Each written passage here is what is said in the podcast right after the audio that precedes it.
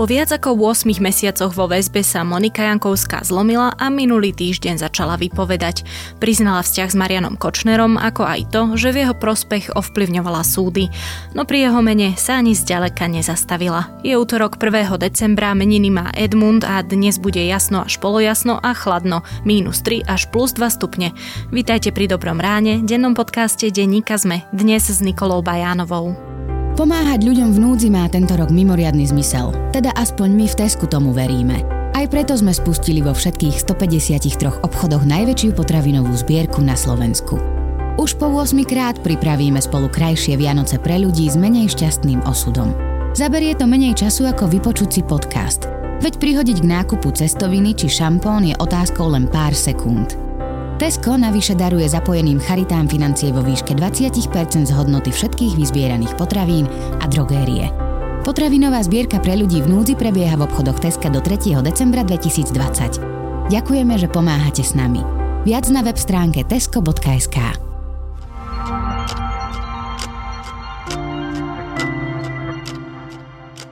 Poďme na krátky prehľad správ. Bývalý riaditeľ na Peter Hraško ostáva vo väzbe, rozhodol o tom najvyšší súd. Hraško je jedným z top bývalých policajných funkcionárov, ktorých zadržali v rámci akcie Očistec. Obvinený je zo zneužitia právomoci verejného činiteľa a tiež je podozrivý, že tají majetky. Krízový štáb, na ktorom mal minister školstva predstaviť plán návratu žiakov a žiačok do škôl, sa nekonal. Minister Branislav Gröling hovorí, že každým dňom sa znižuje šanca na jeho realizáciu. Štáb by mal zasadať už dnes. Čistý deň žaluje bývalú poslankyňu Natáliu Blahovú za neoprávnený zásah do dobrej povesti právnickej osoby. Žiada od nej ospravedlnenie a finančné odškodnenie vo výške 60 tisíc eur. Blahová v roku 2016 upozornila na možné sexuálne zneužívanie v resocializačnom zariadení Čistý deň v Galante. Súdy neskôr odsúdili dvoch zamestnancov za pohlavný styk s neplnoletými chovankyňami zariadenia, ktoré dnes už nefunguje.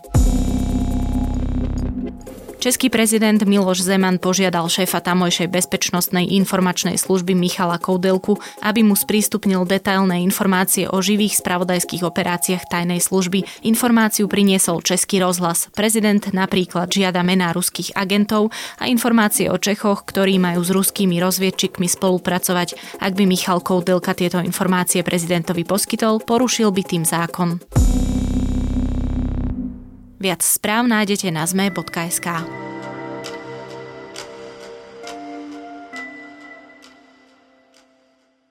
Kauzy zmenky, vodári, Ekoinvest, Majak nádeje a ďalšie. Monika Jankovská začala rozprávať a vyzerá to tak, že má naozaj o čom.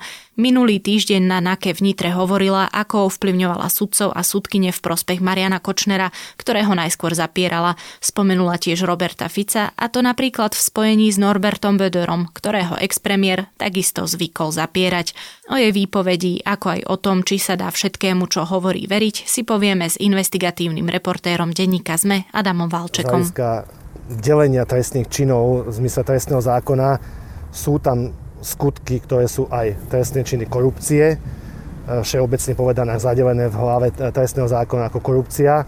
To znamená, priznáva aj skutky týkajúce sa tejto trestnej činnosti. Ale nie tak, ako sú napríklad popísané v kauze zmenky. Zároveň ale môžem povedať, že sa podrobne vyjadrila aj k jednotlivým osobám, ktoré sú obvinené ako aj iným osobám, ktoré obvinené nie sú, na ktoré sa vyšetrovateľ pýtal. Adam, minulý týždeň strávila Monika Jankovská dva dní na NAKE v Nitre. Čo tam rozprávala? Bola to jej prvá výpoveď v rámci nejakého začatého trestného stíhania, kde už sú aj obvinené osoby, kde v zásade vypovedala spôsobom, ktorým sa doznávala alebo priznávala k niektorým skutkom, za ktoré aj ona trestne stíhaná. Doteraz vo svojej podstate vypovedala ale vypovedala tak, že popierala účasť na tých skutkoch, alebo, čo bolo aj medializované a známe, tak v nejakom čase pred niekoľkými týždňami ju policia doviezla na úrad špeciálnej prokuratúry a tam nevypovedala v tom význame, ako si to všetci predstavujú, že by tam bol vyšetrovateľ a, a obhajcovia, ale teda pravdepodobne v ten deň na úrade špeciálnej prokuratúry podala trestné oznámenie, o ktorého obsahu e, dodnes e, nič nevieme. A teda čo vieme o tom, O čom vypovedala? Vieme o tom to, že vlastne v stredu všetky médiá priniesli informáciu, že Monika Jankovská sa priznáva. Táto informácia pochádzala od jej obhajcu Petra Erdaša. On povedal médiám, že sa teda priznáva, no ale až z tej zápisnice je zrejme, že sa síce priznáva, ale všetky tie skutky nasvedcuje úplne inak, ako boli nasvietené vlastne vyšetrovateľom a, a podozrenia, ktoré vyplývajú z ktorými v zásade takmer vôbec nevysvetľuje Monika Jankovská. Čiže ak sa bavíme o konkrétnych skutkoch, tak sa bavíme najmä o skutku falšovania zmeniek televízie Markíza, kde mala Monika Jankovská podľa Trímy robiť akúsi spojku medzi Marianom Kočnerom a sudkyňou Zuzanou Maruniakovou, ktorá rozhodla o, o jednej zo zmeniek, ktoré sú podľa nepravoplatného rozsudku špecializovaného trestného súdu falošné a sfalšovali ich Marian Kočner a, a bývalý riaditeľ televízie Markíza Pavol e, Rúsko. Ešte treba povedať, že z vyplýva aj korupčný korupčné pozadie tohto vybavovania, to znamená, že sa tam bavia o nejakých kvázi províziách a odmenách za vybavenie toho rozsudku, za napísanie toho rozsudku a tak podobne. Monika Jankovská odmieta, že by to robila, teda priznáva sa, že teda apelovala na Zuzanu Maruniakovú, ale odmieta, že by to robila z nejakých korupčných pohnútok. Tam je zaujímavé naozaj to, ako ona vykresluje ten svoj vzťah s Marianom Kočnerom. To je vlastne tiež jeden z tých prelomových momentov, keďže si pamätáme, a to sa určite zapíše do histórie, jej tlačovku, kde to veľmi, veľmi vehementne popierala. Naopak tu na policii vlastne vypovedá, že ho pozná niekoľko rokov.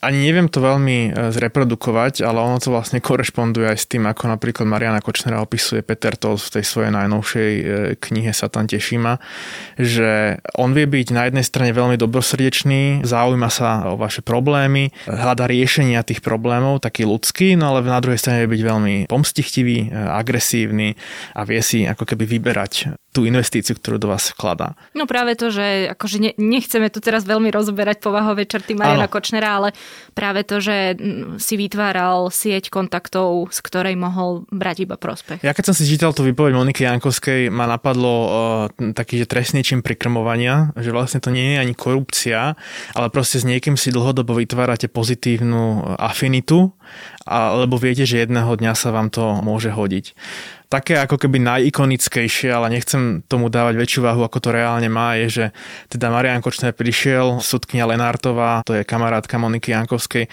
potrebovala pokosiť, alebo mala pokazenú elektriku, tak Marian Kočner zohnal na druhý deň elektrikára, alebo sám vyťahol kosačku a, a pokosil trávnik. Je to síce úsmevná príhoda, ale ako keby korešponduje s tým, ako vykresluje okolie Mariana Kočnera jeho charakterové vlastnosti. Čím chcem povedať to, že Monika Jankovská sa z toho skutku vyvinie tým spôsobom, že je bol ľudsky blízky, možno sa mu cítila aj trocha zaviazaná za jeho ľudskú pomoc, tak mu pomáhala, ale odmieta ten korupčný kontext. Pričom ale máme tu zase trému, kde sa mu stiažuje, že nevie vyžiť z 2,5 tisícového platu. Presne tak. A nie len táto veta, ktorá je skôr implicitná, ale sú tam aj explicitné poznámky o nejakom depozite, o nejakých e, peniazoch, o, o podieloch, odmien. Nehovoriac o tom, že bolo viackrát zdokumentované, že si žije tak povediac možno až nad pomery. Áno, aj k tomu sa vyjadrovala, ale k tej tríme ona vypovedala vlastne stredu štvrtok, štvrtok sa dostala k tríme a to bolo ešte zaujímavejšie e, ako tá streda, lebo tú stredu nasvietila svojou optikou celý ten problém. No a zrazu, keď bola konfrontovaná s nejakou komunikáciou, tak v zásade na väčšinu otázok vo vzťahu k správam streamy odpovedala neviem sa k tomu vyjadriť, nepamätám si. A kauza Vodári, kde ide o spor slovenského vodohospodárskeho podniku zhruba o 14 miliónov eur, v ktorom sa Monika Jankovská mala podľa trímy angažovať. K tomuto prípadu odmieta vypovedať, využíva svoje právo obvineného nevypovedať. A je to dôležité preto, lebo práve v súvislosti s týmto prípadom sa používa v tríme pojem depozit ktorý si všetci, teda asi aj poslucháči, ale aj my novinári, aj orgány v trestnom konaní považujeme za synonymum úplatku. Monika Jankovská sa snaží získať nejaké výhody tzv. kajúcnika, ale Monika Jankovská je v takej zvláštnej pozícii vo vzťahu ku kauze Vodári, pretože kauzu Vodári rozhodovala jej sestra Andrea Hajtova na Krajskom súde v Bratislave a dôvod, prečo ona odmieta vypovedať o tomto prípade je, že trestné právo dáva právo nevypovedať o veciach, ktorými by mohol, tak povediať, spôsobiť trestné stíhanie jemu blízkych osob, kam bezprostredne patrí napríklad teda aj, aj, aj sestra. Každopádne späť k téme. nevieme vlastne. Ona tým, že k väčšine otázok povedala neviem, nepamätám si, neviem to vysvetliť a k otázkam o depozite odpovedala tak, že vlastne využila to právo, tak vlastne ju síce policia konfrontovala s tou trímou, ale nevysvetlila tie rozpory medzi jej stredajšou výpovedou, kde odmieta korupčný kontext tých skutkov a medzi správami streamy. Jeden z takých tých rozsudkov, kde minimálne mal v pláne Marian Kočner handlovať, bol práve rozsudok, ktorým sa dostal do väzby a to bolo rozhodovanie Najvyššieho súdu, kam sa to vlastne dostalo potom ako špecializovaný trestný súd rozhodol o tom, že bude stíhaný na slobode. Tuto sa pristavím pri tom momente, že Monika Jankovská akoby naznačuje už niečo smerom k Robertovi Ficovi. A to je jedna z tých asi najzávažnejších vecí. O čo ide? Ona naznačuje jednak tej otázke väzby Mariana Kočnera, ale zároveň aj k samotnej kauze zmeniek televízie Markíza. Treba vysvetliť asi obidve, lebo opäť to zapadá do toho, ako Monika Jankovská celý ten problém nasvedcuje. To znamená, že na jednej strane vypovedá a spomína vo výpede Roberta Fica alebo Norberta Bödera, ale vlastne nespomína nič kompromitujúce vo vzťahu k ich osobám.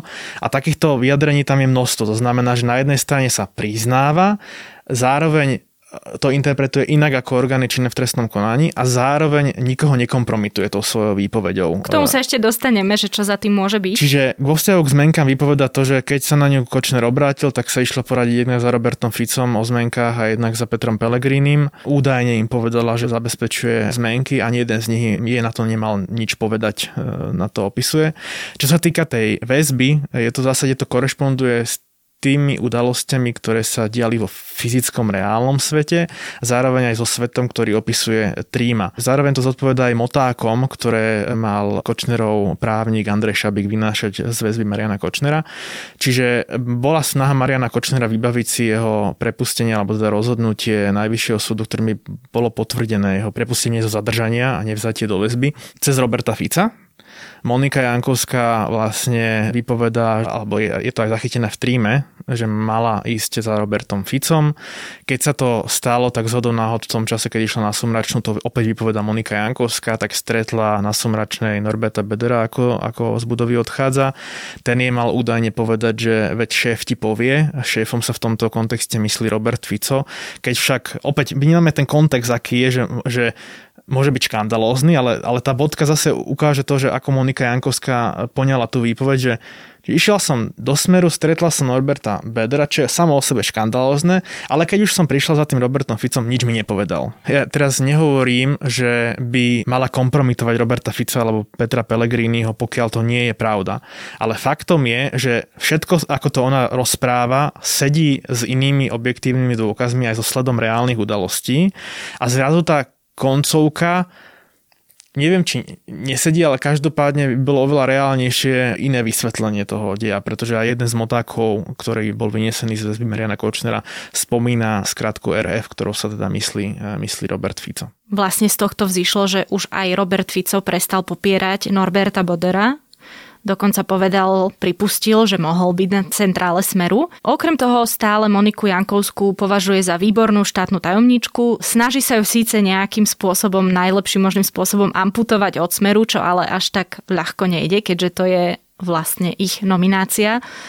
Ale keď sa takto na to pozeráme, čo hovorí ona, čo odkazuje on, ako interpretovať vlastne túto komunikáciu momentálne medzi nimi dvoma? A tým sa vlastne pýtame na tú interpretáciu tej jej výpovede. Ja by som sa nechcel púšťať na tento riad, a, tak povediac, keď použijem toto kliše. Je to špekulatívne, Áno, ale nebol veľmi, by si prvý.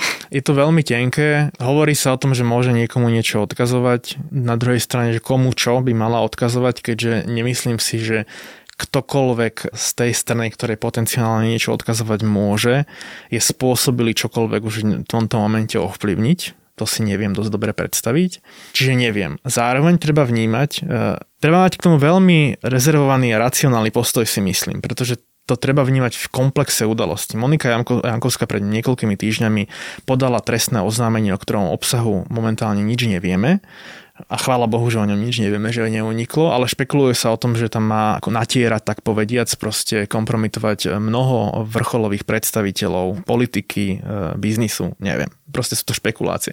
Každopádne bolo podané nejaké trestné oznámenie.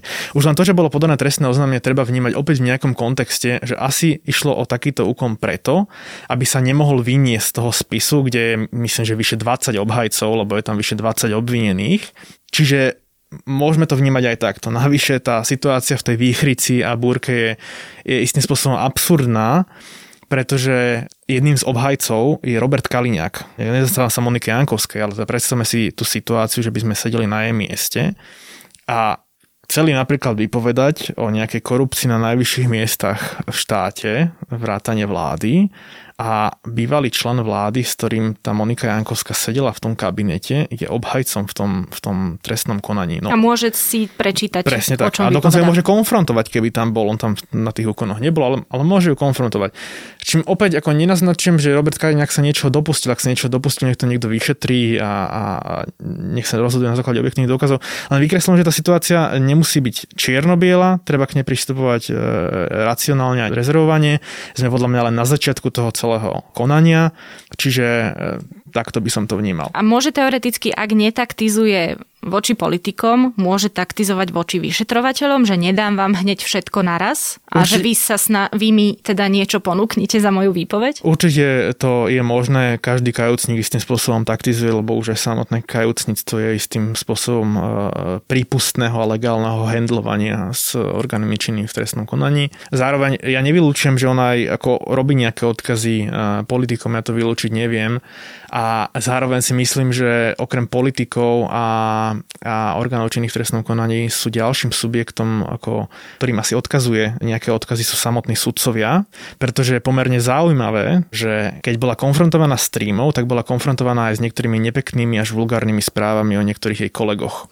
Vyviňovala sa z nich. Myslíš teraz o tých, ktoré písala ona áno, o ktoré, svojich áno, čiže ona, ona o, o kolegoch a kolegyniach sa vyjadrovala veľmi vulgárne a veľmi kriticky pred Marianom Kočnerom v správach, ku ktorým sa priznáva, ale vo výpovedi tých kolegov vykresluje v dobrom.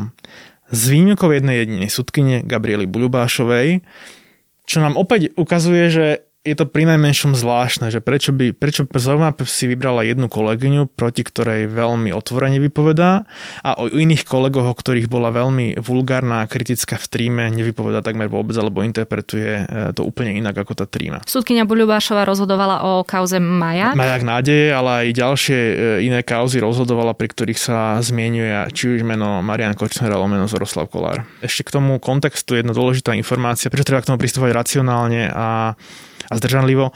Monika Jankovská zároveň hovorí, že plánuje vypovedať v osobitných konaniach k Zoroslavovi Kolárovi a k Norbertovi Bederovi. No to sa presne chcem opýtať, že toto vieme, že by malo nasledovať, ale čo bude nasledovať ešte mimo tohto, mimo týchto ďalších výpovedí? Ako s týmto budú teraz narábať vyšetrovateľia? Čo čaká ich a čo čaká možno niektorých politikov? Uh, to je tá obľúbená otázka, že kto je ďalší na rade. Presne. Na, ja na to neviem odpovedať a nechcem na to odpovedať. Myslím si, že tá otázka je nesprávne vstavaná. Na rade je každý, na ktorého existujú objektívne dôkazy, že sa dopustil akéhokoľvek trestného konania. A čo bude nasledovať je, že policia si k tým vypovedia musí sadnúť a vyhodnotiť ich, tak ako každý iný e, dôkaz. A na základe toho sa príjme nejaké, nejaké ďalšie rozhodnutie o ďalšej stratégii e, vyšetrovania. V čase, keď nahrávame tento podcast, vypoveda stále e, Zoroslav Jaroslav Kolár eh, bol predvedený na, na NAKU. To opäť môže s tým súvisieť, ale nemusí s tým súvisieť, ale ja typujem, že to pravdepodobne s tým, s tým súvisí. Čiže také sú moje očakávania. O výpovedi bývalej štátnej tajomničky za smer Moniky Jankovskej som sa rozprávala s Adamom Valčekom. Urobte si radosť s novým SUV Hyundai Tucson. Progresívny dizajn, elektrizujúci výkon a najlepšie bezpečnostné parametre. Nový Tucson ponúka špičkové technológie, variabilný batožinový priestor a širokú ponuku motorizácií vrátane hybridného pohonu. Zoznámte sa s novým Hyundai Tucson v predajniach Autopolis Bratislava na Račianskej, Panonskej alebo na Boroch, alebo sa objednajte na testovaciu jazdu na www.autopolis.sk.